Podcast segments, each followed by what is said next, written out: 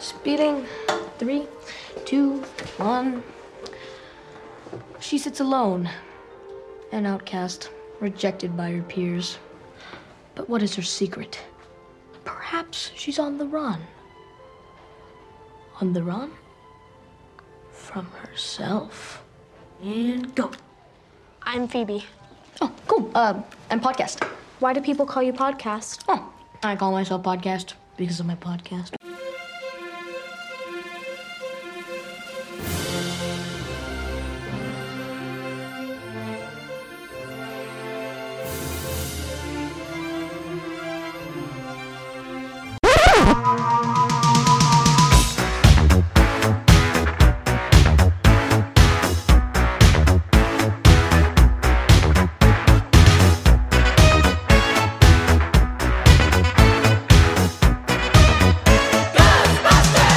Welcome to Cannon Fodder. As you might have been able to tell from that opening clip, today's episode is all about the Ghostbusters universe.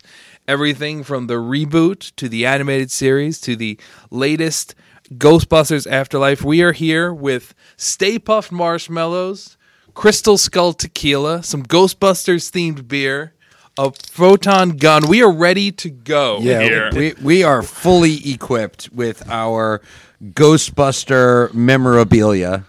and Ghostbuster shirts. Yeah, Ghostbuster and- shirts. And apparently Ghostbuster shirts. This is good. To, Although, everybody but Anthony. Anthony didn't get the uh, the Anthony memo. wore a Dragon Ball Z I, shirt. I wore a Dragon Ball Z shirt because that's as close to Ghostbusters as I get. yeah, so we are recording this episode now because uh, this uh, is July. Uh, because sorry, we're way overdue. June twelfth. well, this is, today is June twelfth, but June eighth was just Ghostbusters Day. So much like Alien and Star Wars have kind of adopted uh, the release dates of their movies as like a day to celebrate, and of course it's like May the fourth and stuff.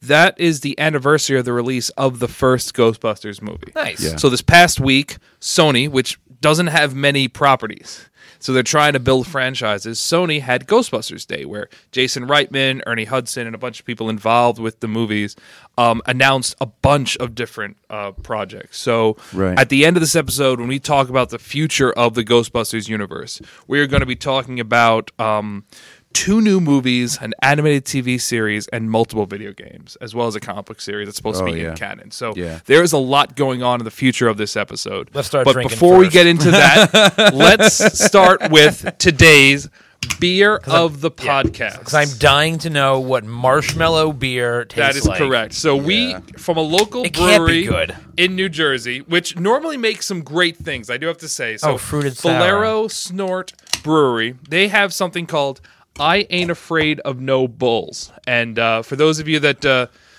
I just Oh, love actually- the blatant copyright Yes. It, it infringement. those of you who actually are watching- smells good. The- for those of you watching on video, and then we'll post some photos on our Instagram.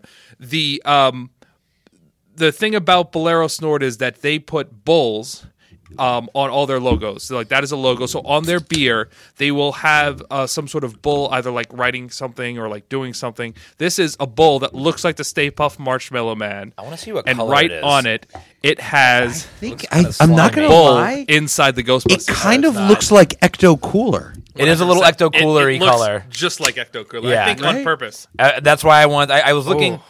I was looking inside the can. I'm like, I think it's ecto cooler. Let's taste It- it. so it is a heavy fruited sour ale with tangerine, mandarin orange, and marshmallow. oh shit! It's actually fucking delicious. really, really tiny. Actually, really it's actually good. really good.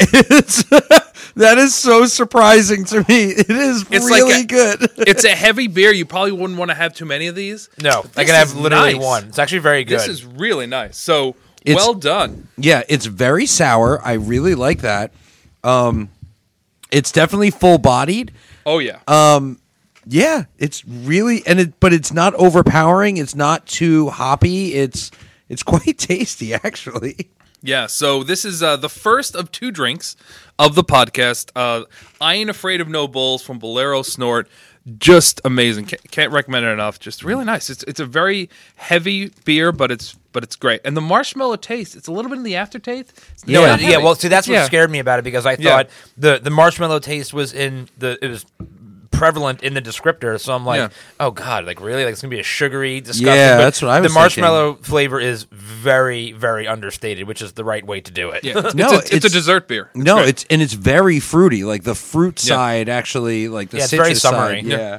This is great. So yes, this is the perfect beer to be drinking as we talk about Ghostbusters. So uh, let's everything Ghostbusters. So let's start at the beginning. 1984, the original movie, directed by Ivan Reitman and written by Dan Aykroyd and Harold Ramis. So I don't, I don't know if many people know that. And it was kind of based off of Dan Aykroyd's family history. His family has a history looking into the paranormal, like like members of his family were like like early ghost hunters if you will so Yeah. like he was he was pulling from like things that he remembered growing up that's why like there is this like like the rules of this world are, are based off of you know like this like 1950s tradition of like what it meant like the ouija boards and all that that's why um i think it, it it's it really works but it's it's doesn't seem like it's built to be a franchise no, it was No, it not was at all. built To be a one-off, just so movie. funny. It was meant to be one movie, Yeah. yeah. And then and then Hollywood did what Hollywood does, like, oh my god, Yeah. can we make more money off of this? Yes. A- absolutely. And Make let's- 17 let's- more of them, please. And then let's slap the logo on just everything and sell merchandise.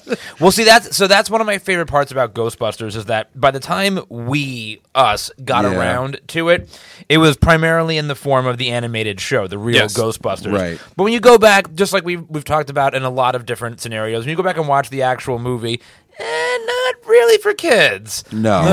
definitely not. I mean, like D- Dan Aykroyd gets a blowjob from, From- a ghost. from a Like, ghost, yeah. it's great. Like it's awesome in every conceivable way. But you're like, oh, wait a minute. As a kid, you're like, why is the ghost zipping down his pants? Yeah, are you the gatekeeper? I am the keymaster. yeah. and this is peak. Uh, this is peak Bill Murray. Yeah. basically, Oh, man. every line he says in this movie is sarcastic. At no point does he say something serious. They are No. literally No, it's fighting a amazing. ghost and save saving all of New York City from the end of the world, Yeah, it's and amazing. he can never be serious. It's his character is amazing. and he's he, he's like a psychic, right? Or like he goes on those like TV shows, right? Well, you're jumping ahead to right? the Ghostbusters psych- well? But 2. isn't he doesn't isn't it the first one where he's got those two people that he's electrocuting? Or is oh that no, the second no, one? he's doing that like was just conducting an experiment. He's like, Yeah. you know. doing something that would get him arrested and fired much earlier from the university Yes. nowadays. What he is doing is he Trying to is- get laid. he is- Yeah, it shows what, it is what a fake- womanizer he is. It is one hundred percent a fake experiment of like that the he is psychic doing, and paranormal. Yeah, ex- That he Exactly. is doing to pick up young co-eds. Yeah, which is why they don't they don't have jokes like that anymore. Because if you put a joke like that in a movie today, people would lose their minds. Oh yeah, come on. Yeah, but Cancel him. he couldn't do it. It's such a He couldn't great. do Yeah, it. and he He's- keeps on shocking the. It's so yeah, good. and then like just saying that the woman gets everything right. Like, Yeah. it's just wow. You like you are incredible. you are a legitimate phenomenon, which is a great line, That guys. is to the use. best Just- line. just- just- And you know, this movie could have even been better. I don't know if you know this. As amazing as Ernie Hudson was, and I think Ernie Hudson, he brought something to the movie that Eddie Murphy wouldn't have. But that's Yes. right. Yeah. Eddie Murphy was originally going to be that role. yeah, because But- was all supposed to be the SNL crew. One hundred percent. Now, Yeah. but I do think Ernie Hudson brought a lot to the movie because he is the straight man. Yes. Yes. Because the other three are ridiculous. Yes. Right. And Ernie Hudson is, is not only the outsider because he's just a regular dude who gets caught up in all this, but he also becomes the heart of the movie series. And that's something that when we get into Afterlife, you really see. Yeah. Is, Yeah. is he really becomes Yeah, no, Eddie, the you're- heart of the movie. You're right. Eddie Murphy wouldn't have been the right choice for it because he would have been like Eddie Murphy. Well, it would have like, been- yeah. It, it would have been too comical. Like Eddie, Yeah. like Ernie Hudson is one of the things that helps ground this movie in a Yeah. sense. Yeah. Like I mean, as much as you can ground a movie about Ghost, like Right. it is great. yeah, and definitely Rick Moranis is just an unsung hero in this movie. Yes. Like he's just so good um, with like eh, just ev- like being that nerdy little wormy Well, let's- 1980s businessman. Well, like, let's talk about like what a sad character he actually is in Yes. He really- retrospect, he really right? because is. like he, so he clearly he clearly has like some money. He's living in those you know nice Yeah. apartments. Or he's got like a good good job. Let's you, He's a, you can he, assume, he has a right? nice apart- and a very attractive girlfriend. but a very attractive girlfriend. Wait, who wants is that his girlfriend? She she gets mad at him for not spending enough time with her at the party. right? Oh, yeah, that's true. okay. but yeah, but she also doesn't really want. But so here's the thing about him. I think I think though it it always felt to me that that he- all of the people at that party, because there were a lot of people there, were all like hanger-ons, right? Like they didn't really care. No, they're all his about, clients. Yeah, they're his because clients. he's talking yeah. Oh, to them. that's right, and they he's are his like, clients, Like, you're all right, right. I saved him on a deduction for his da da da da. Yeah. That's right. They so are it's his like, clients, and that and that's why. so he, it is. sa- It is sad and, And pathetic. He, has no real friends. He even says that he Correct. um, that he invited his clients, not his real friends, so that he can write it off. Yeah. Does Yeah. he, but does he have real friends? That's Probably my- not. Has No, he has yeah, real friends. no. Oh, I love that. Yeah. And that's like the whole point. He's so desperate to have friends. That's why he's like, Yeah. like ha- he hangs on to the Ghostbusters. You know. And as we're jumping around, I'll just like read off a brief description of the movie, just because it will come in later. Because oddly enough, as ridiculous as this series is, they do a really good job of like keeping consistent when it comes to who the villains are and like Yeah. referencing back. So uh, what happens is that one of the first clients that the newly formed Ghostbusters have is Dana Barrett, who's played by Sigourney Weaver. Sigourney Weaver, And yeah. she lives in an apartment building that was built built by Evo Shandor, who was never seen in the first movie. And he is Correct, the in leader the of first a movie. Gozer worshipping cult. Gozer is um, a deity from um, Mesopotamia. Mm-hmm. And the idea is that uh, he wanted to build a building that could function as basically at a supernatural antenna that would concentrate spiritual energy, bringing forth the apocalypse. And so the idea is that um, th- there's at the very top of this like regular building that you see um, on the right on Central Park, there is a temple atop, Yep. and they use a speci- specific type of steel building uh, the table. The table that it's on, and they have a little altar, and the gargoyles become possessed, and they take over both uh, Dana Barrett's character and um, Rick Moranis, and it's so it's such a simple storyline. Yeah. You know, it's like But this is also one of the things that I think is particularly genius about the first Ghostbusters movie is at least like at least for me like the the storyline everything you just mentioned right as cool as it is Yeah. it's like the least interesting part of the first movie because yeah. the first Oh, movie yeah. is like such Yeah. a perfect comedy Yeah. in terms of the comedic timing the jokes the interaction between the characters that like you don't even really necessarily care I don't mean Yeah. that in a bad way like who they're fighting or why they're fighting them because the jokes just land so perfectly every time that the rest of the story is almost irrelevant. and they set it up pretty simply, like, you know, like they have the proton gun, they have a Yeah. trap. Yeah. You basically like are Yeah. fishing for ghosts. Yeah, exactly. You know, like they use this like and it's that perfect kind- Unlicensed kind- nuclear reactor. it's that perfect kind of sci-fi where like they s- they say some words that are that are real and some words that are fake and they Yes. combine it in and you're Yes. just like sure Flux Yeah. capacitor, baby. Let's exactly go. like, like protons are a thing yeah. can you have a gun that fires protons like a Sure, fish, why fishing not? rod sure whatever And the fact that they were always like so comically like the the the weapons, the proton packs were just so Yeah. comically huge and cumbersome Yeah. and ridiculous, just lend to the absurdity of the whole thing. They didn't shoot in a straight line, you know, like it was just all of it. and they sound so good. And I love like one of the first Yeah. times they put it on, you know, in the first movie when they're at their first official call at that hotel. in the elevator. And, Yeah. and the elevator, and they the flip best it on, scene. and they all back up as Dude. it goes. Yeah. Mm. yes. it's just that subtle comedy that Yeah. like, oh, it's Yeah. so great. And uh, yeah, it's uh, the first movie is so solid, and then it also has one of the best lines in, I think, film history. Ray, when someone asks you if you're a god, you say yes. I was I was almost expecting Uh, yeah, to go where do in the these sta- mayor's Where do these office. stairs go? They go up. They go up. or what was the one? Yes, Mayor. This man has no dick. Oh yeah. Yeah, Everything was going fine until Dickless here shut off the reactor. Is this that true? true? yes, Mayor. This So man good. has no dick. And then the other part of uh, fodder, if you will, that we're going to get into when we talk about the other entrance into this series is, of course, Stay Puffed Marshmallows, which Yes. we have on hand here. If you're watching along on our YouTube page or you go to our Instagram, we'll have some photos of it. I went to Walmart, uh, you know, shortly after the release of the movie and bought us some Stay Puffed Marshmallows. You might ask why Walmart? They were a Walmart exclusive because Walmart is a setting in Ghostbusters Afterlife. And speaking Absolutely. of Stay Puft Marshmallows, I love the blatant copyright infringement on the Bolero snort cans. where Thank it's you like, for calling out friends of the podcast. Yes.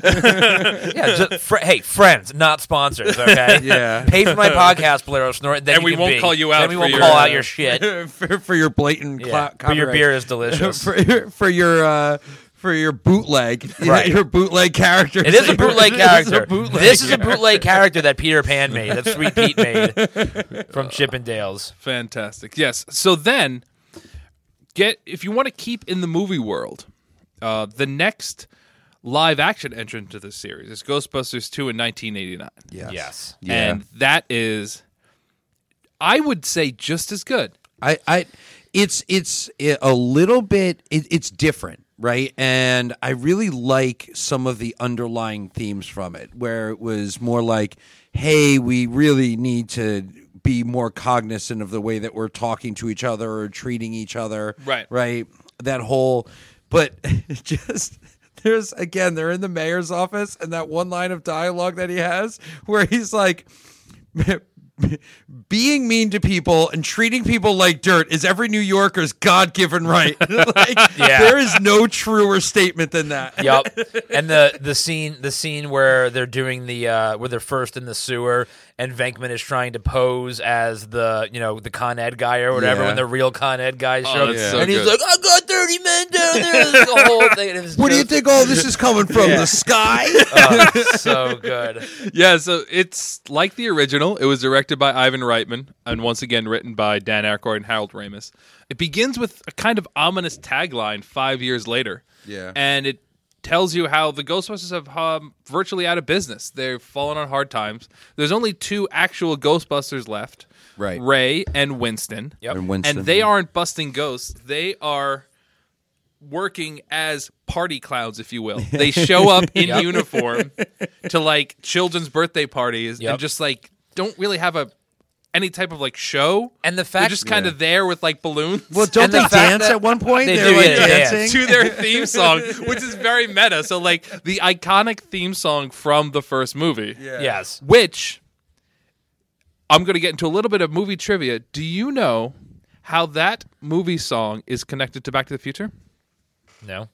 That song is the reason why Huey Lewis and the News did the themes and, and did the whole soundtrack for the Back to the Future series. Because right before Back to the Future, there was the Ghostbusters movie, and Sony reached out to Huey Lewis to do uh, the theme song for it, and he said no.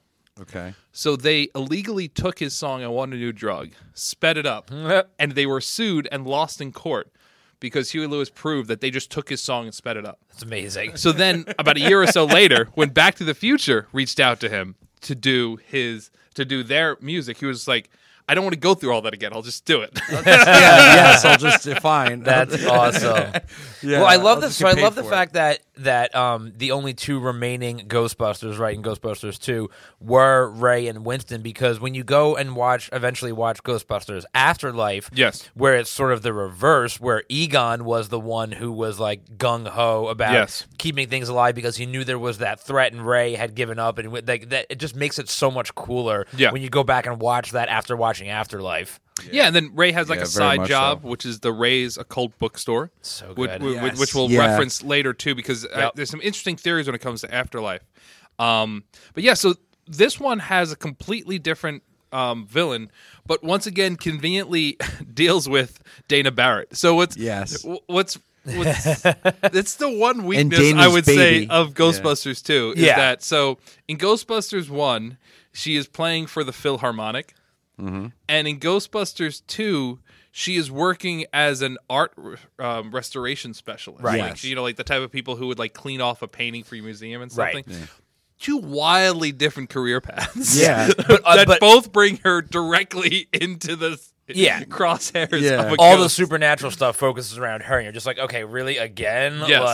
Like, Basically, what happens is that uh, Vigo the Carpathian, Yeah, the who is a Carpathian, yeah. long dead, um, like real world dictator, Yeah. basically is hiding his consciousness inside this painting, one of the paintings she's working on for restoration, and he wants to use her baby in order to come back to life into into the world, only a carpet. and then in exchange Yeah. for her baby that's going to be um, possessed, his um, his henchman, if you will, is going to then apparently get Dana Barrett as some sort of you know like love interest. Yeah. And what's really crazy about that whole sequence is that they don't explain like what he's going to do. Like then he's just a person. Does will he Yeah. have superpowers? It just seems like he's just going to possess this baby, and just by being alive, he's going to take over the world and the Right, conne- he and the- brings around the new like and the just connect. via anger. yeah. And, and the then- connection with the slime was always like a little flimsy for me. Like, Well, because he's full of hate, right? And it's all like the hate that is going to turn the world into, you know. No, but Yeah. I'm saying it just like like visually speaking, it was just annoying because it's like you have the concept of him, you know, living in that painting, like you said, right, and like he's possessing his little henchman from the painting, but then there's like also this slime, like it just there were there were two just completely different mediums for doing evil, and it just like Uh, but Yeah.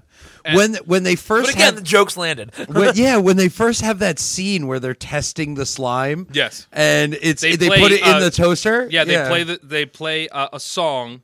Yeah. That, and because they realize that like the slime isn't necessarily evil, it just reacts to emotion. Right. So when they play the song "Higher and Higher" by Jack Wilson, Right. You what you it starts dancing. It's happy. Yeah. Right. Just like I don't know, maybe the Statue of Liberty would if it started hearing that song. exactly, exactly.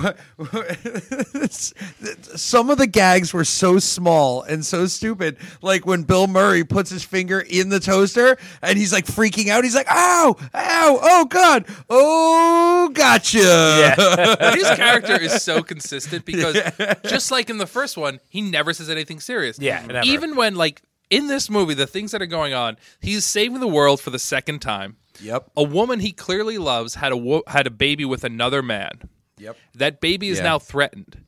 And he's trying to get back with this woman who he really loves as the world is ending. At no point is he serious. Yeah. Like these are three things. Like the woman you love, this kid that you're, you know, like that, that, that like is this like real impediment, but also this like what if in your life that makes you question your life and and like the end of the world. And he's just like joking the whole time.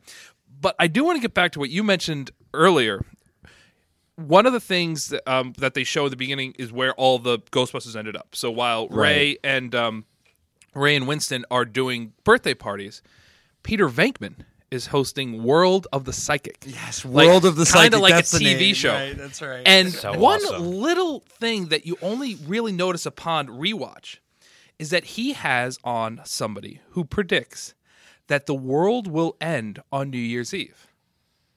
Right. The movie ends on New Year's On New Eve. Year's Eve. If the Ghostbusters hadn't have been successful against Vigo, yeah, the world could have ended. that Yeah. who you think is a whack job psychic would have been right. Right, that's awesome. Correct, yeah. That's so great.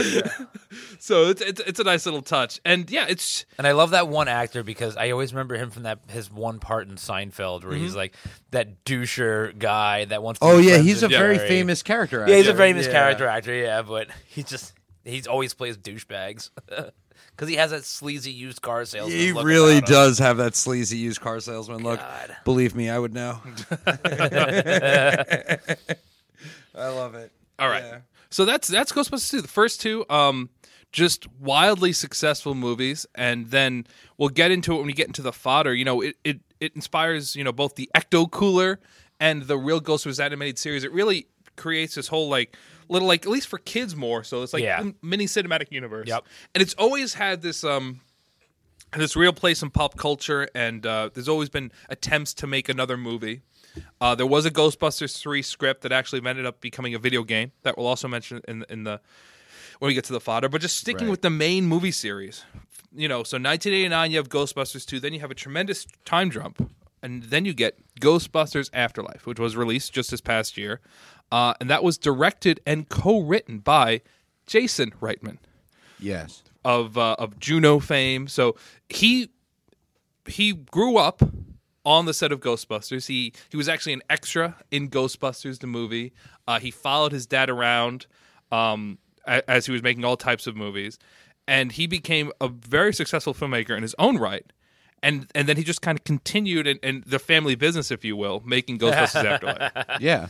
Afterlife was such an awesome movie. Yeah. Um, It was really cool. It the the the way that it treated not just the continuity but also the real world death of Harold Ramis was so brilliantly done. Yeah. and it just it was like it was almost heartwarming to watch because you actually like throughout the entire movie right they do a lot of you know camera angle tricks to Yeah. you you see a person and shadows and things and it's supposed to be you know Harold Ramis but it's obviously not because he's he's dead at this point right Yes. but then they like go all the way and you really almost like cry at the end in that final scene where like as a ghost he shows up and it's really powerful not just because you see him right he's obviously computer animated like showing helping win the day but it's kind of really in the terms of continuity the first time you've seen like a truly good guy ghost because the implication Yeah. has always been that most of the ghosts are just inherently bad in one way or another Right. not downright evil but just like you know at least slimer bad like Yeah, jackasses sorta right bad. Yeah, here's they- the first yeah. like true benevolent ghost who really seems to have retained all of his personality that he was in his living life like it's a really interesting take on the whole lore of ghostbusters Yeah, and Yeah. Th- getting back to how like emotional it was and how well done it was, I really think part of that is that it was being done by Jason Reitman. So Oh, Ivan yeah, Reitman was yeah. still alive and he was a producer on it, but he actually died shortly after the movie was released. But luckily, he got to live and see the movie. That's what's so beautiful is that like Yeah. he really got to see his son not only succeed but kind of continue on, but also Jason Reitman knew the family al- of Harold Ramis. And I'm going to read a quote um, that I found uh, when he was doing interviews right when the movie was coming out. Um, He said that the first person that ever read the script was my father. And after my father, it was the Ramis family uh, Harold's widow, Erica, and daughter, Violet.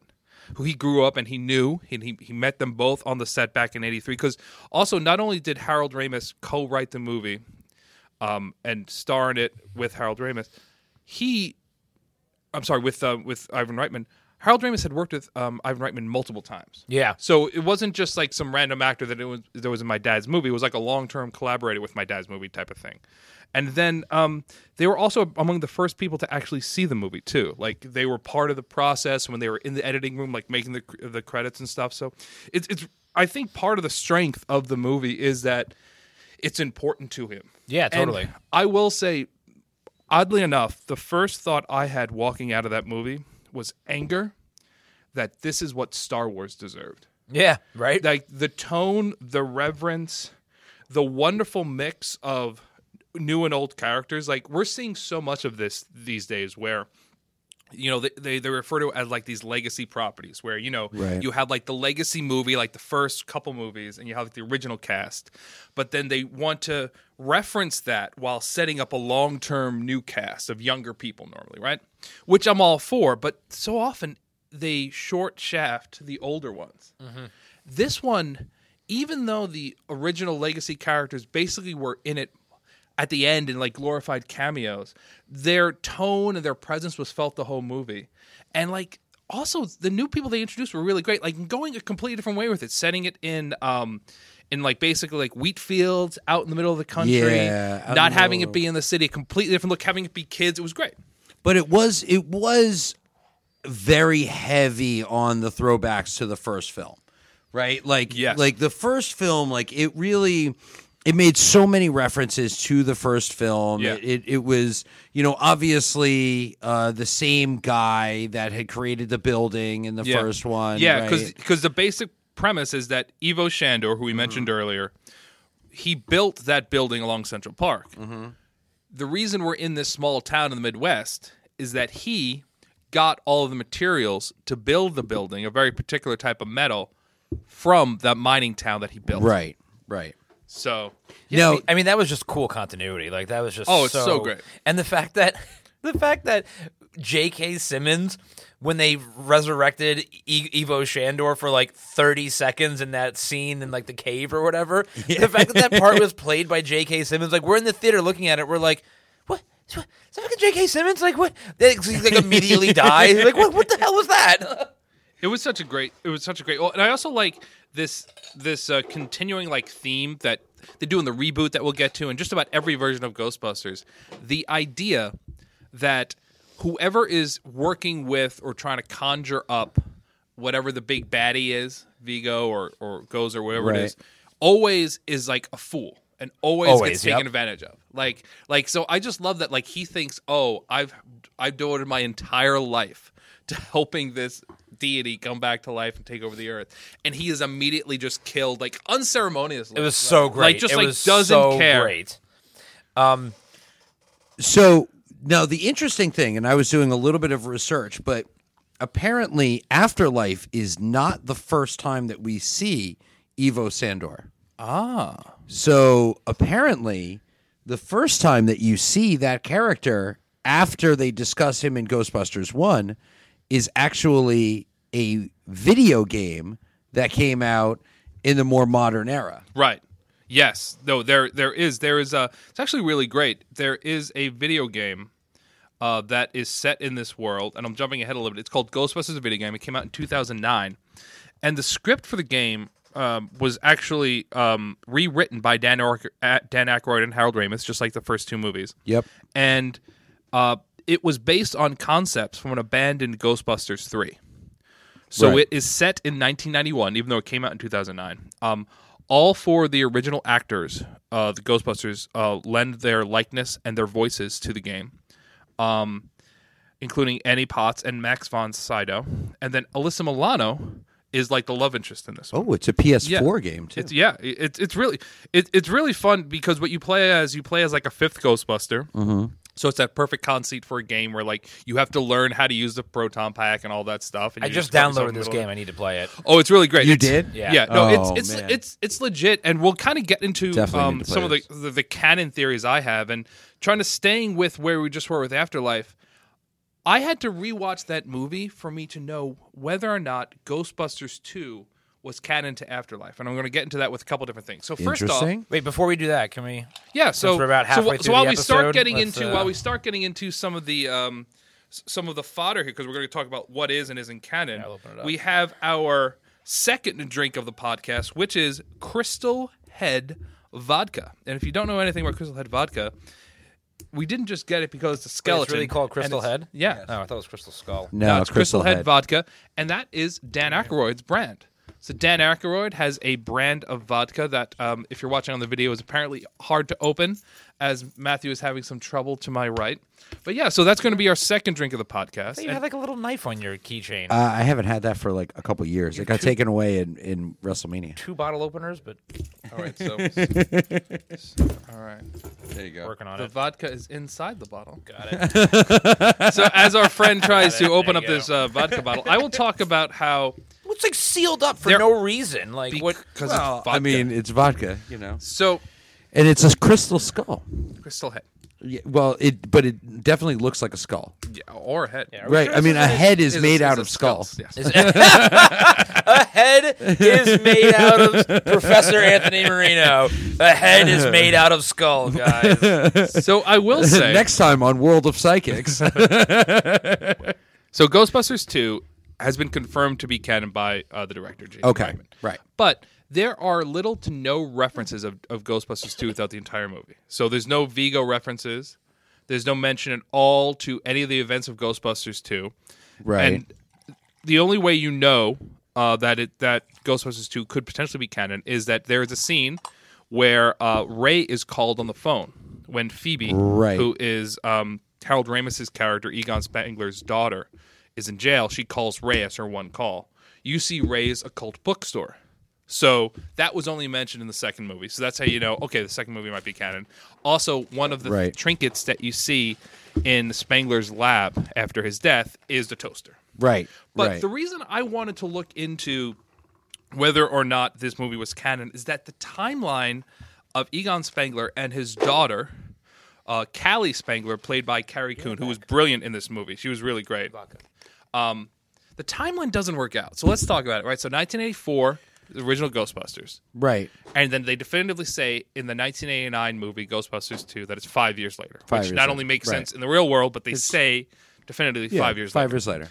So then the problem is they get into how old she could have been and and how she is like abandoned by her father. So so the timeline issue is Her that- age does not make sense. Well, Right. she you she would have had to been born. So she was born so in re- the like mid two so thousands. th- no no no no the real life she's Carrie- only like fifteen. No, no, no, no. We're, we're, we're talking about his daughter, not his granddaughter. Oh, so Carrie Coon, right, his right, daughter, right, right? So in real life, Carrie Coon was born in 1981, right? Okay, so before the first movie. well before the first movie. There's no mention of him having a kid. All right, that's fine. He had it out of wedlock, wasn't a big part of his life. That's fine. But yeah, then they maybe go- it's a sore subject. He doesn't But really. but they wanna go talk out of about it. their way to make make it seem like he was following her life the whole time, and that the reason he couldn't be a part of her life is that he had to go to the Midwest, Mm-hmm. which is bullshit because he can't go out to the Midwest until at least 1989. Which means at that point she's Well, like I mean, eight. he could have and then come back. Maybe But- that's why uh, but he he's comes living, back to he's New living York. a full life It sounds in New to me York like you're in nitpicking. 1989. Do they? Here's my question because I, I don't remember from Afterlife.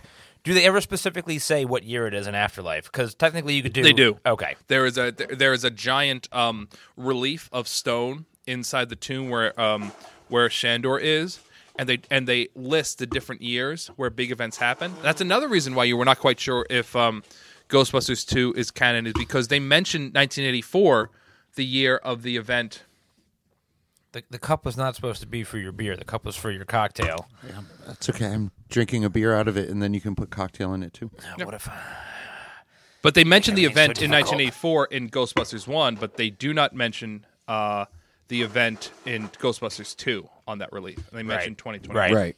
So yeah, they do they they do specifically reference all these years. So it just it makes him a bit of a jackass Yeah. because he had because he had no part of her life for basically 10 years with no excuse. well, so let's talk about that because he kind of was a jackass. Yeah, in- that was a in big the part. movie. That was a big part of the movie. Yeah, But like at that he the was. end, but at like the Egon, end like Egon was always that brainy. I know Yeah. Mm-hmm. more than you do. You know, like super. Like he was kind of a jackass. Like he wasn't like a nice person. but this like- big emotional moment at the end of the movie almost tries to make you think that he wasn't one. Yeah. But he definitely was one. All right. So yeah, we have now poured our cocktail. So I'm actually going to I haven't uh, I tasted the crystal skull or crystal head. It's crystal skull. I'm calling it crystal, skull. It's not Indiana Jones here. I took a. I took just a. Literally, I poured just a sip in my glass before I. Uh, Yeah, it's um, very tasty. Well, put do the- Dan yeah, Aykroyd uh, it is. It is. ac- It is actually pretty tasty. I got it. Like, all gimmicks of the literal fucking skull aside, it is quite tasty vodka.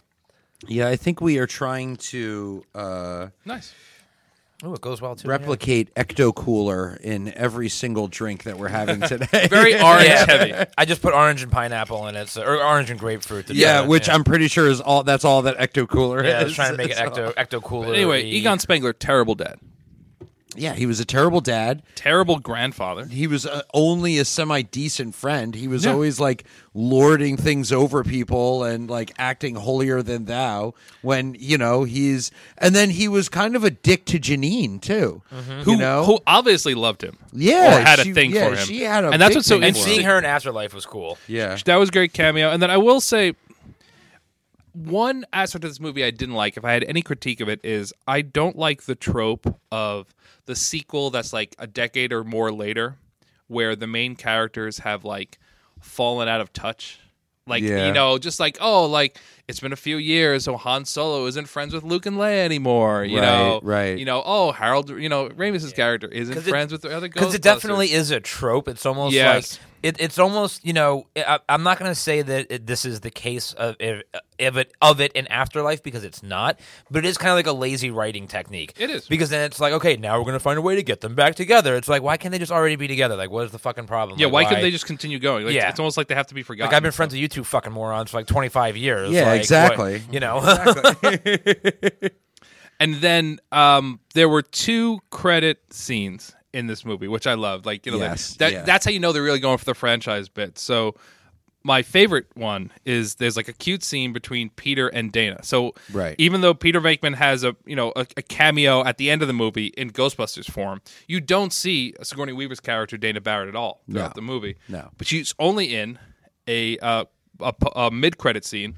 And in it, they are both wearing wedding rings, which helps establish okay, they are they are Yeah, together because they- it, they got it's married. definitely a scene that they're together as a couple. It's a cute kind of flirtatious thing, and what I like is it's kind of very meta, getting into what we were talking about uh, earlier.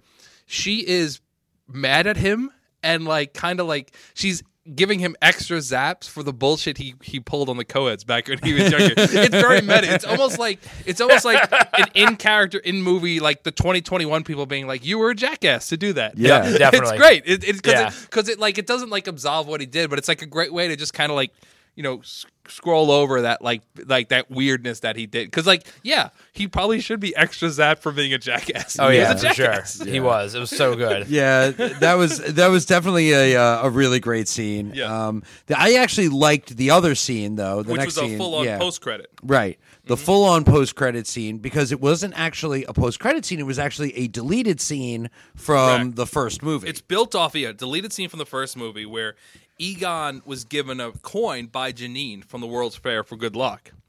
And it kind of more heavily implies a romantic connection between the two of them, which Yep. Again, they mention yeah. throughout the movie. You, you kind of see throughout the movie, she's kind of like, you know, asking him, what do you do outside of work and all that stuff. She's, but he's just like so incapable of communicating, you know. Right.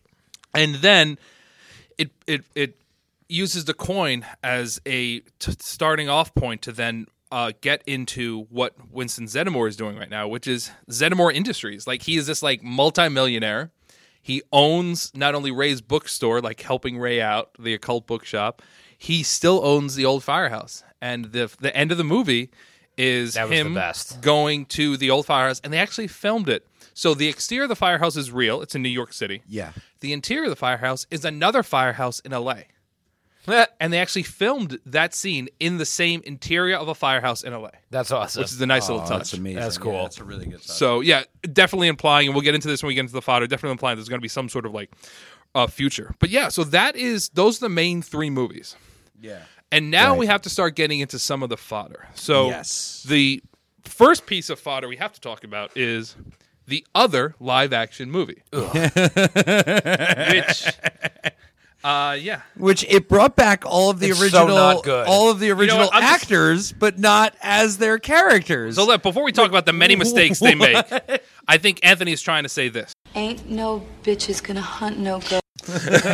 Ain't no bitches gonna hunt no ghosts. Yeah. So I will have to say, right off the bat, you hit it on the head. I actually love all the cast members in this. I Yeah. think the, I think independently these four women are, are hilarious. I love Kate McKinnon. I'll literally I think she's funny in the Verizon ads. you know, I think she's Yeah. great. And to be fair, Kate McKinnon was probably the only bright spot of this Oh, movie. she was great. good Yeah, in this I- movie. The rest of them were Yeah. terrible. And yeah. you know, like they they kind of switch the trope. I love that they made Chris Hemsworth like a man bimbo receptionist. like, Yes. like, like you can see how they're close to like nailing it. Yeah. But you're right off the bat. The biggest problem with this movie is that it's not connected Yeah. to the original series, Yeah. even though they could easily connect it because they have everybody back. Um, I disagree. The biggest problem with this movie is that it's not fucking funny.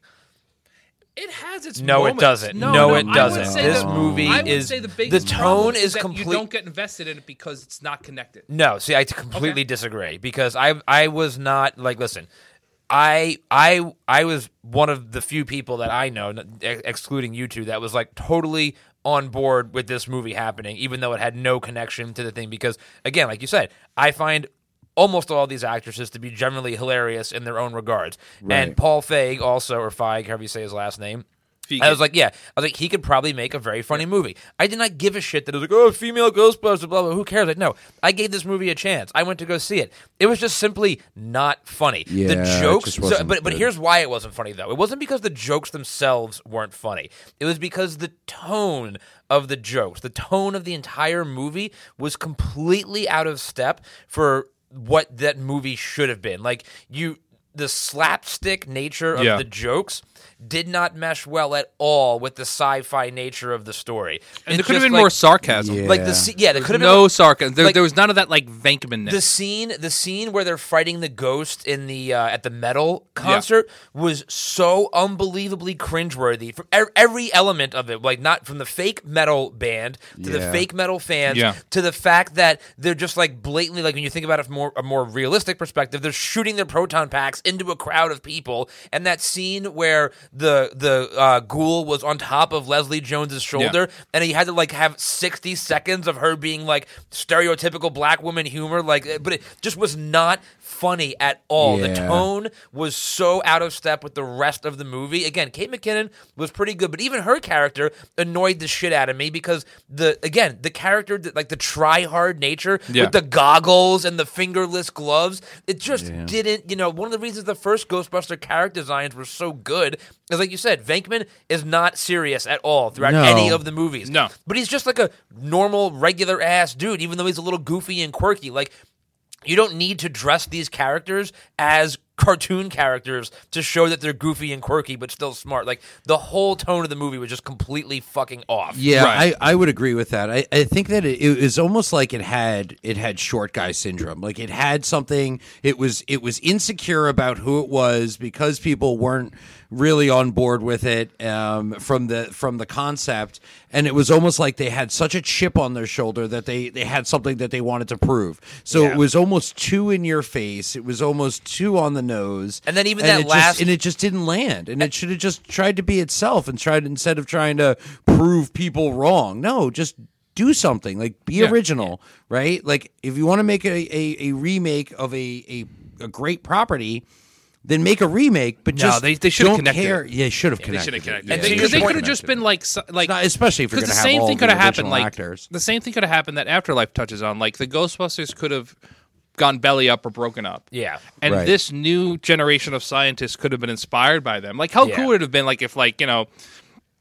If like one of them had like a poster of the Ghostbusters on their on their wall, and like they were inspired to study the paranormal because of the Ghostbusters, and like that's why they got into it, and then like you know they they just like built upon that technology, and then like they had all four of the Ghostbusters, they could have come in for a cameo. The whole thing would have like it would have bought the show more. Like it would have bought it more of like a connection. Also, it's that little thing I hate in filmmaking where like this was shot in Boston and it's clearly not New York.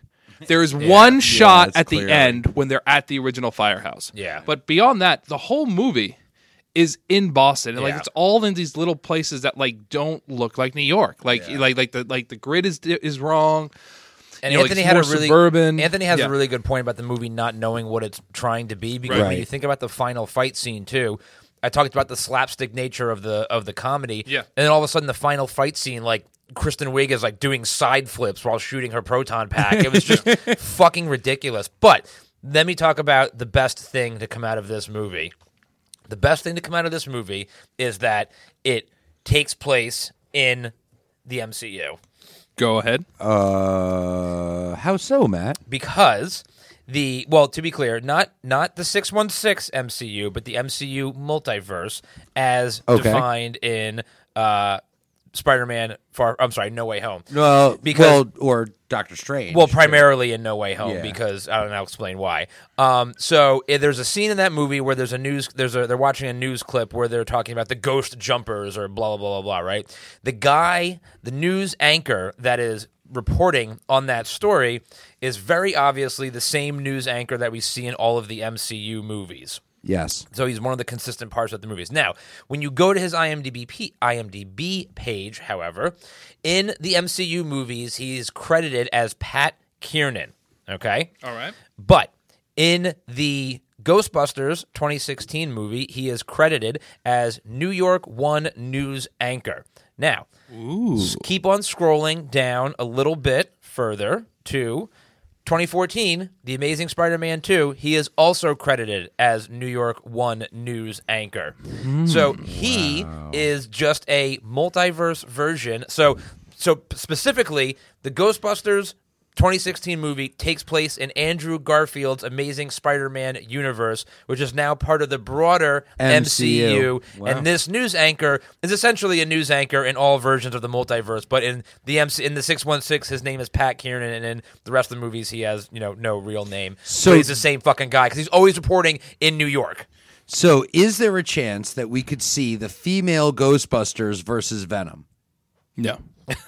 Although they're all Sony properties. yeah that's what i mean They are Sony properties. yeah I would love to watch Venom just rip Melissa McCarthy in half. I love that. Hysterical. I, I love the connection. Also, I'm going to play a clip here that we'll play um, and we'll add to um, the podcast as well. This is the post credit sequence, of Sequence. Ghostbusters. For those, Oh. it's post credit sequence. Oh yes.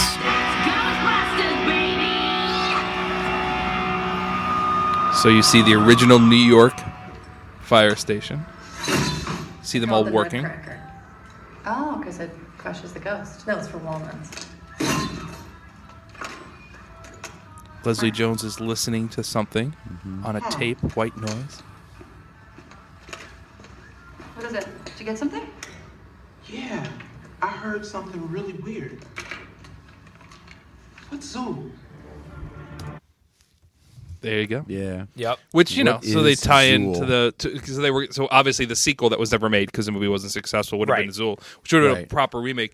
And but just getting back before we move on to our next piece of fodder here, one thing I did like about the storyline for this movie is that somebody is using technology to bring about the haunting. So Yeah. whereas Right.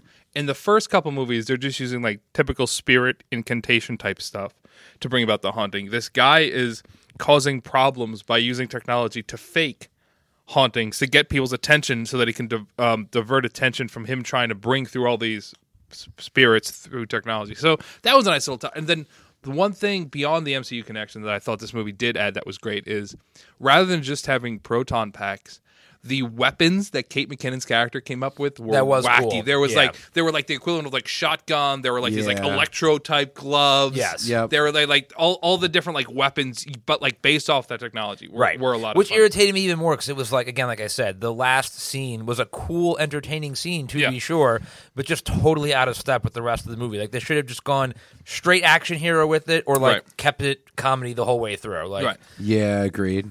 All right, so definitively not canon, right? Yeah, not definitely connected. Not, how we know. No, not even connected not to connected. the Ghostbusters universe, No, but- but connected to the MCU. Yes. Now we already touched briefly on the 2009 game, and Right. I, I would say that is canon. You know, it Yeah. has everybody back. It's the big thing is Yep. written by Dan Aykroyd and Yeah. Harold uh, Ramis.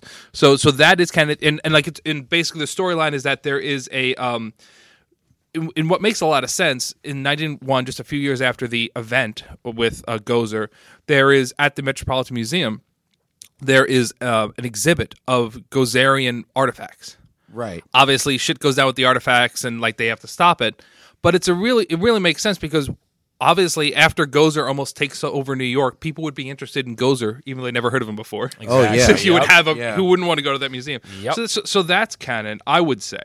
Now we start getting into our fodder here, and the first bit of fodder that I want to get into is 1980s Caddyshack. oh. Oh yeah. Oh. Now you can find Bring it this- on. Okay. You can find this online. There is a deleted scene from Ghostbusters, Oh, Okay. starring um Wait, our- there's a deleted scene from the original Ghostbusters. from the original Ghostbusters. Okay. And uh, well, I'm just going to hear you listen to it. And who do you think this guy's playing? Okay, I would agree with you on the U.S. decision to rebuild Nicaragua, but I disagree on the other thing. I think that a good karate guy is always going to top a heavyweight boxer. No, no, no. You take any martial artist, black belt, I don't care how good he is, what degree, you put him in a ring with a power puncher like Chuck Wepner, Wepner would devastate him every time. Okay, I agree with that, but I think that Shanghai, Hong Kong, and Kowloon are going to be your three big terrible bargains this year. Run, run! Get out of the way! Come on! rush, rush, rush. Always rushing around all the time. Baloney! Ugh. So that is a deleted scene where it really seems like Bill Murray is playing a now down on his luck groundskeeper who is living as a homeless man in New York who gets pushed out of the way So great. as um as Rick Moranis, Moranis, is trying to run away from the demon dog. uh, so uh, you know, Caddyshack. Caddyshack, that's what happens to his character. So it's a deleted scene, so it's hard to make the argument that it's fully canon. There we go. That's so awesome. It, wow. So Now- that reminds me a lot of like um, coming to America and trading places. 100%. Right? Where you see the characters i from uh, trading places in coming to America. Our upcoming episode, I'm sure, will eventually do the Duke Brothers cinematic universe, everyone, Oh, where we will discuss uh, e- everything Duke Brothers. But yes, now then we get into uh, chronologically speaking, th- the next bit of fodder, which I'm not ashamed to say is the reason I got into Ghostbusters. I watched the movies as a kid. Okay. But my real um, connection to them primarily because all the toys that were released when we were Yes. younger Yeah. were Of based off course. the cartoon. Yes. Not the movie. So that gets into the real Ghostbusters. If you're watching along on our YouTube channel, you'll see we have uh, one of the DVDs, which will be available at the NJ Free Blockbuster. The NJ Free Blockbuster already contains all of the Ghostbuster live action movies. We put them in there uh, celebrating the release of Ghostbusters Afterlife. And then today, uh, we will be putting in the real Ghostbusters cartoon, Volume One. It has uh, it has about uh, a dozen uh, of the episodes. Really good stuff. So let me tell you, I was watching this for the for the episode doing research. Yeah. Um, unlike a lot of other uh, a lot of other contemporaries of this show, Mm-hmm. this show does not age well. Not No. even a little bit. Like I could still watch uh, old Thundercats, you Yeah. know, old He Man. This does not age. That well. was Why- made- why do you say it's that? made for What- kids. it is made for 100% kids, made or for is kids. it- The- so it's so so so you know how okay so you know how it's and, and Ed you can probably attest to this right it's very common for like so the animation has to be done before the voices are recorded right yeah. and it's very common for there Of to course. be you know missteps sometimes rewrites things happen but generally Sure. speaking the scripts are the same S- so many episodes here it just looks like the the and- and you don't usually notice when there's changes right Yeah. so many episodes and maybe it's just because it's like you're watching it on high def i don't know but like the the voices and the mouth are just like so far Yeah. off and the animation Oh. is the animation is really shitty to begin with Yeah. Okay. um, like like shittier than They most reuse things. cells. You yeah can tell they Oh, reuse yeah. action cells Yes. between episodes. It Yeah, looks like- it looks literally, like- you're saying in that fact, the cartoon one of the episodes was I- only made to sell action. it looks like figures. shitty rotoscoping Yeah. almost like one of the episodes I watched today, you can tell that when they're pulling into the firehouse, it's just them reversing them pulling out from the Yes. previous take. Yes, it's so bad. because because you see the Ray Stans character get out Yeah. awkwardly, and you're like, "That's a weird way to get out of the car." That's because he's getting in the car, and they're reversing it. Yeah, but it was really bad. so, but this th- this cartoon does bring one great thing, which is high seas ecto cooler. Yes. Now, And a lot one of thing toys. that the 20 And a lot of toys. One thing that the 2016 release of Ghostbusters had over Afterlife, probably the only thing, is that it had a full-on Ecto Cooler release. I bought so much Ecto Cooler when that movie came out. Oh yeah. Now they released Ecto Cooler at like special screenings for Afterlife. Yep. But they had a full-on. It was available in every store. Now Ecto Cooler was released in 1989, and it remained on shelves with Slimer on the box through 1997. That's I mean that's a long time after the original movies. So that that, that was a very popular drink, but generally the real Ghostbusters is interesting because it comes in between the movies. Yep. So they don't. So they actually a- after Ghostbusters two comes out, and a little bit of like you know a precursor to what we have as Star Wars now, you know a little bit of synergy. They reference Vigo in season five of Ghostbusters because Oh. the second movie comes out. So all of a sudden they have to m- reference G- Vigo, but they do go out of their way to try to do some continuity things. First off, if you are uh, if you look it up or if you're There were watching us on five YouTube seasons? or seven, Oh, Short, though. the Short ghost, yeah, seasons. Yeah, the, short the seasons, Ghostbusters here have Not like 32 episode different seasons. colored costumes. They have um, a white, a tan, a dark brown, and blue, respectively. And there is a flashback episode on this volume one that's available at NJ Free Blockbuster, Keyport, New Jersey, at 3BR Distillery. there is a flashback episode about how Slimer became kind of their pet. Yes. And it the episode picks up right as they are returning to the firehouse covered in marshmallows at the end of the first movie. It's actually a nice little bit of synergy. That's that's really cool. It is, and, and then they have to put on their new uniforms, which are the cartoon colored uniforms. Right. Right. And then uh, it talks about you know like how th- they meet Slimer, he escapes, and like he helps him out, so they So like it's- s- decide not to send him to. It's cool because it's one of those things that, like, at the time, it was sort of like meant to be canon, and then eventually over time just gets completely erased, Well, like you know, yeah. and forgotten about. Because even I remember watching the the other uh, animated show, the Extreme Ghostbusters, which is a sequel and canon to that. exactly exactly, but Yeah. like not to the movies though, which Right. is I, I I I really like the Extreme Ghostbusters. I'll be honest. Yeah, I actually liked um, Extreme Ghostbusters as well. I, I definitely remembered having quite a few toys of Extreme Ghostbusters. Yeah. Um, and only a very few. I think I only had one. I think I only had Ray Stans from. and it was uh, like super from progressive for real the time Ghostbusters. because like one of the characters was in a wheelchair. Yeah. Yep. The other one, Yeah. one, the one character of course was black, and the one character was like the big titty goth girl. You know, like Yeah, they had, like- they had, like, a outcast or female whatever, character, yeah. yeah. Yeah. Everybody. It was, it was, but it was a cool cast though. They were and it had very that cool. 90s aesthetic. It was very heavily like Yep. that, like mid 90s. 90s aesthetic, and there, there was always that awkward sexual tension between the goth girl and the guy with the ponytail. I'm forgetting both their characters' names right, right now, but like you always like wanted them to bang, but like it was also a kids' cartoon show. Yeah, it meant to sell. I probably wasn't thinking that in toys. 97, I but totally sure. was. I was like, I totally hope he bangs Uh, I definitely was thinking that in '97, dude that the, the extreme ghostbusters is one of the reasons why i love big titty goth girls because like that it was a yeah, it was a thing That was It your was a core introduction. memory. The yeah core memory, extreme Core memory right there. Ghostbusters, Yeah. that's it, I was like that's yo it. big titty goth girls are great and then uh, I don't think many people know this. Uh, the character of Peter Venkman is voiced by Dave Coulier. Yes. Of Yeah. That's, that's- family. I did- of, I uh, did know that, and it's such a great Full little House Easter fame. egg. And Full of House, course, yeah. Arsenio Hall voices Winston Zeddemore. Yep. Which is pretty cool. And then one interesting thing about which this, is even crazier why that show sucks so bad like What's interesting about the TV show too is that it, you know, just like any TV show does, you know, we're seeing that with Star Wars now, is that it really expands the definition of the world. Mhm. So they don't just go after ghosts. Just here alone in Volume One, they go after trolls, the boogeyman, who literally uses the closets in kids' rooms as portals around the world Yes. to feed off children's fear.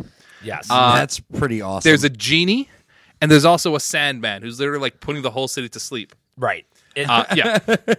so it's a lot of fun, and then you know, like it continues on. Uh, you know, the series is on from. eight- eight- 86 to 91 but just like 90s cartoons did you weren't quite sure it was done yet because it was always in reruns Yes. Right, and it was right. You so didn't successful know- especially the yeah. toys Yep. that it came back in 97 and that was kind of it now now that we're in 1997 we have our next bit of fodder which i am going to say is 100% canon also what's interesting about it is that when it came out you're not quite sure if it's canon Okay. but i think it was canonized by afterlife Afterlife. and I'm going to say Okay. that is Casper. Oh, that scene in Casper. Casper, yes. 1997. 100%. So the Yes. bad Yes, guys yes, in yes. Casper, they purchase a house that is being haunted by Casper and his uncles, and they try a various um, hiring various people to clear the house out of ghosts before they eventually get Bill Pullman's character to be a ghost psychiatrist. Yep. And one of them is Dr. Raymond Stantz. He is played by Dan Aykroyd. He says, Who you going to call someone else as Somebody he else. runs out? He is wearing a Somebody fully else. accurate costume Yeah. with a proton Yeah, pack. with a proton There is pack. no question who he is. More importantly, you don't know when this movie came out where the Ghostbusters are. But Right. thanks to Afterlife, Yeah. you know that during the 90s, Ray tried to continue on without the others. Yep. Yep. But he didn't know what to do. Right. Right. And you don't see him shoot his proton pack. And apparently Egon stole them, right? In, right in- his proton pack doesn't even work yes. it's just a prop So this Yeah. is 100% canon. Yeah, definitely. 100% canon. Definitely. There we go. Done. Um, yeah. yeah. In fact, it's so much to the fact that when we were first originally talking about doing this podcast years ago, Mm-hmm. Mhm. this scene was one of the reasons why I wanted to Part do of this the pitch, podcast. yeah. Because it like this is such a like a crazy wild random scene that comes in and you're like, "Oh wow, these are in the same universe." Yes. Right? And you just you, like for, for most people they just would never think about it. They would never Mhm. realize it and it's so little but it means so much Yes. right and like I- I, I just i always thought that this scene even back like when i originally saw it was fascinating and you can see he has a little bit of like a mustache like he looks a little bit older than he did in those movies right Oh, it's so like you could tell like he's not it's not the same ghostbusters and he really is just acting on his own and he's hitting on he's hit on hard times and Yeah. that's kind Yeah. of like it's Yeah. totally it's totally canon and then before we move on to the the future of uh, ghostbusters i want to talk about my last bit of canon which is i have here um ghostbusters crossing over stolen. It has its Dewey Decimal Yes. on the back and stolen from the Dallas Public Yes. Library. well it has the it has it has the proper Yeah, where did you get this? I bought it off uh, Amazon, actually. Uh, Oh, clear- clearly from a non-Amazon site. Yeah, yeah. So it is an IDW. This is so comic. great that it's stolen from the Dallas 100%. Public Library. I'm sorry. Dallas Public Library. We have your book. We will. We will Awesome. return it. Uh, they would have. Late Uh, fees. it's, it's Texas. They would have ended up banning it eventually. Anyway. Awesome. That's probably true. Um, So I will um, include a photo uh, from the beginning of this graphic novel on our uh, Instagram page when we release the episode. So it is basically what we wanted the multiverse of madness to be. It is the no way home of Ghostbusters, and this com- Yes. And what it is is um, it combines all of these pieces of Ghostbusters, and it actually kind of solves the s- the solution is is the real Ghostbusters animated series is it canon or not? According to this, it has to be a different dimension. So what what they do is this is a crossover between all the different versions of the Ghostbusters. So of course you have the prime Ghostbusters, which are the ones from the movie, whose story is being continued in this pre-existing IDW comic book series. Then what happens is that they have this crossover event that we see. There's the Chicago Ghostbusters, which exists in the same dimension. Basically, it's like a spin-off storyline that they've been doing in the comics beforehand. Then the other Ghostbusters you see are Dimension 80C, as they call it, which are the full on exact Ghostbusters from the 2016 movie. It's pretty cool. They come in. Okay. There's actually like there's actually a really cool sequence very early on in the comic book that actually they look like they're using TVA. And this is of course way beyond the TVA uh, appeared on Loki um, on TV. They use like TVA portals, and you see like the like 2016 Ghostbusters like coming in Oh, coming to help in save the to day. save the day, Yeah, because okay. they they've like been communicating with them. And then Okay. some of the other people you see are the real Ghostbusters from Dimension 68R. And that is full on drawn like with the same coloring of the real Ghostbusters. Okay. So they can't be Okay. the prime dimension. Yep. And then the other universe that you see is the extreme Ghostbusters. And that's from Dimension 68E. And this is something Marvel's never got into. For some reason in Marvel, the universes tend to be at the same timeline yes. these people are from the same dimension as the real Ghostbusters, but they're from their future. So the extreme Ghostbusters come in, including the uh, aforementioned goth girl that Matthew is such a fan of. Yes. yeah. But yes, so it's actually a really fun read. It's called Ghostbusters Crossing Over. It was fairly easy to find on Amazon, and you can find it on eBay. And it's it's really interesting. Like now that we're going to get into the future, like one of the uh, things is that like will they ever reference or go to the 2016 Ghostbusters movie? Never again. No. This Not in- might be not a in fun live way ac- to do it. Not in live It- action, they won't. I would love to comic, see sure. something like that, like like maybe coming off the back of our Rescue Rangers episode, uh, maybe something where you had the Toon characters, Yeah. i- in the same universe as the real life, like in person characters, and it was something that happened in like. Yeah. You know, like the the Roger Rabbit. No, I wanna- universe, but I wanna see I the- couldn't. I do. I wouldn't want it. I want to see the live action Ghostbusters. Well, I mean, they're, they're old at this point, but like, I, I think how great would it be to see like Bill Murray and Dan Aykroyd meet the real Ghostbusters animated counterparts in like Roger Rabbit style in a movie? That would be That would so be fun. great. well, you, you never know. We might get That to would be amazing. So a- as a- as we uh, move into our final segment of this podcast, um, as we talked about in the beginning, uh, June eighth was Ghostbusters Day, and at Ghostbusters Day, um, they announced a hell of a lot of upcoming projects. So I'm just gonna, as we talk about the future, we don't have to guess what our future is. Normally at this point in the podcast, we talk about where we want to see it go next. I'm gonna tell you exactly where it's going. so Here we go. First one is Ghostbusters Firehouse. That is the working title for a Ghostbusters Afterlife sequel.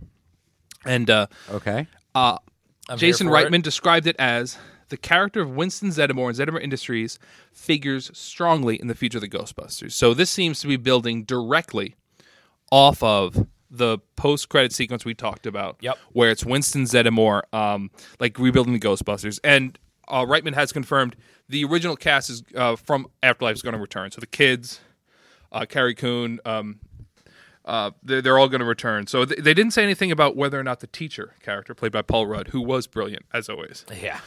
they didn't say if he would return, but I would imagine he would. So so definitely so that is that that is like that is the core franchise moving forward live action movie. Now, the second announced project that we know less about is there will be an animated Ghostbusters movie that will be released in theaters, Okay. Awesome. which is connected, theaters. but we don't know how to an animated Ghostbusters Netflix series. Oh, So, so it's Interesting. interesting to Written see by how Kevin these- Smith. it's interesting to see how you know Netflix is their. He'd be good. He'd be good. That would be awesome. I would be so in for a Kevin I'm Smith here for that. directed Ghostbusters animated series. I, that's So I many want dick it. jokes. I want it. So many dick jokes. so many fart jokes.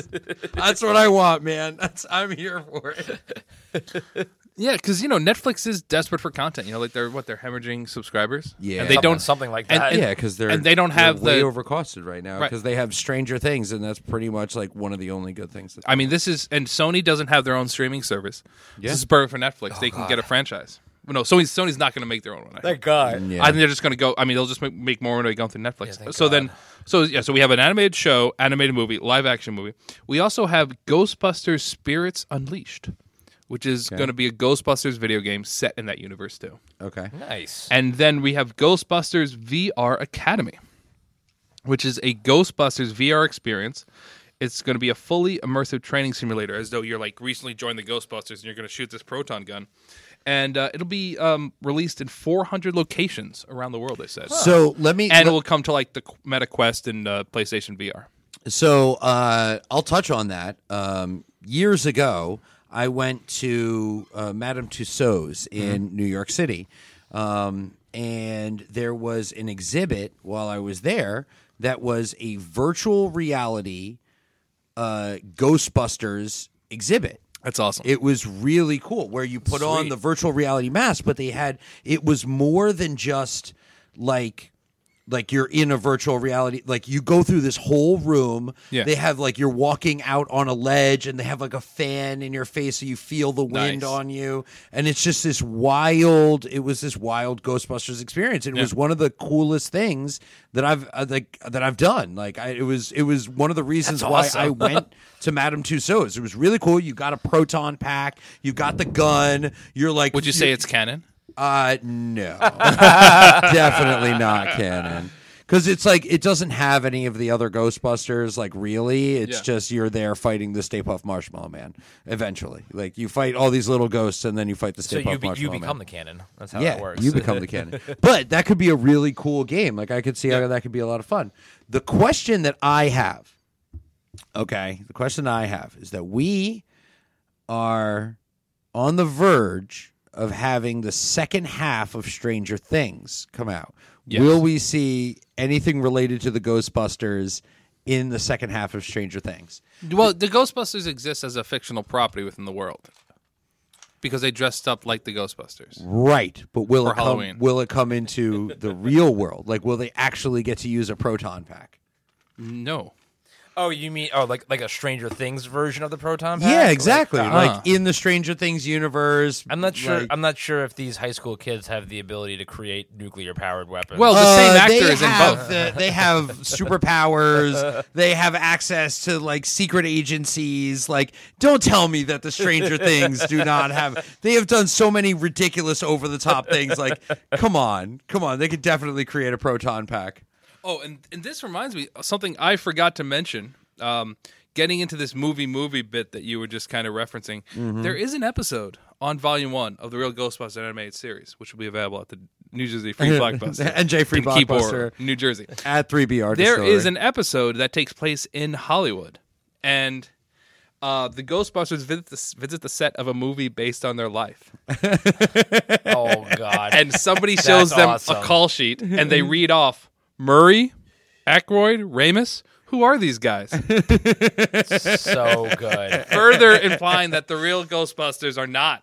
not the real but- Ghostbusters. So They're good. not They do canon. cross over in Ghostbusters crossing over. so you know we got a lot of. I don't know, could that different title be any more multiverse- ridiculous? By the way, No, I mean it's so on the nose because I mean like- they're crossing over universes. You can't cross the streams. You can't cross. You the know streams. it's so But great. Do they cross the streams in that book? See, they. I don't want to should've- ruin it for you. Oh, okay. See, they should have. but they do it, mention crossing the streams like multiple times. But they, should- they should have called the book "Crossing Streams," as in crossing time streams. yeah, It's a little bit dirty. I think this is mostly Well, for kids. I think that's I think it's kind of like a Rorschach. I think if you think it's dirty, you're probably dirty. Uh, it's a big miss. Challenge accepted. but yeah, so Could be accurate. so that is it, guys. Tell us what you think is canon, what isn't canon. We've kind of put together this, you know, we think that g- like to kind of recap here, the three live action movies are canon. Yeah.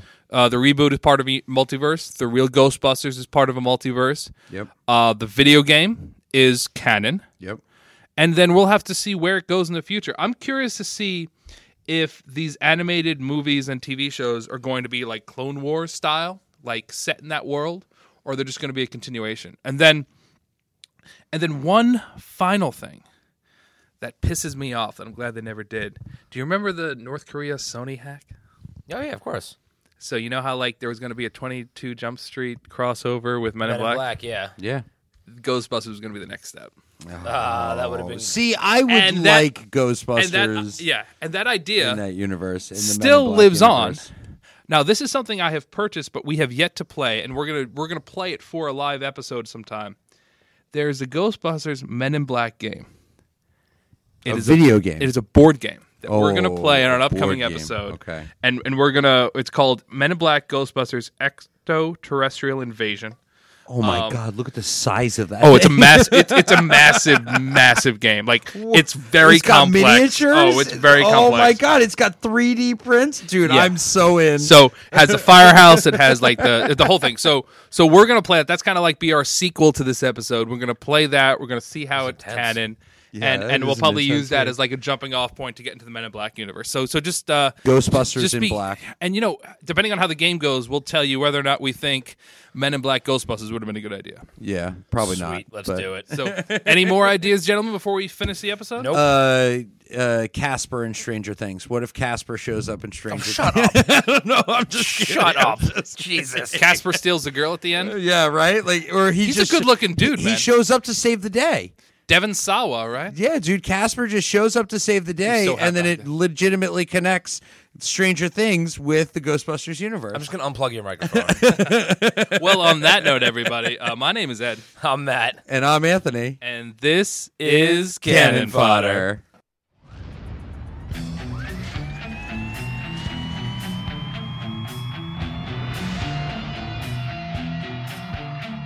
If there's something strange in your neighborhood, who you gonna call? If there's something weird and it don't look good, who you gonna call? That's right.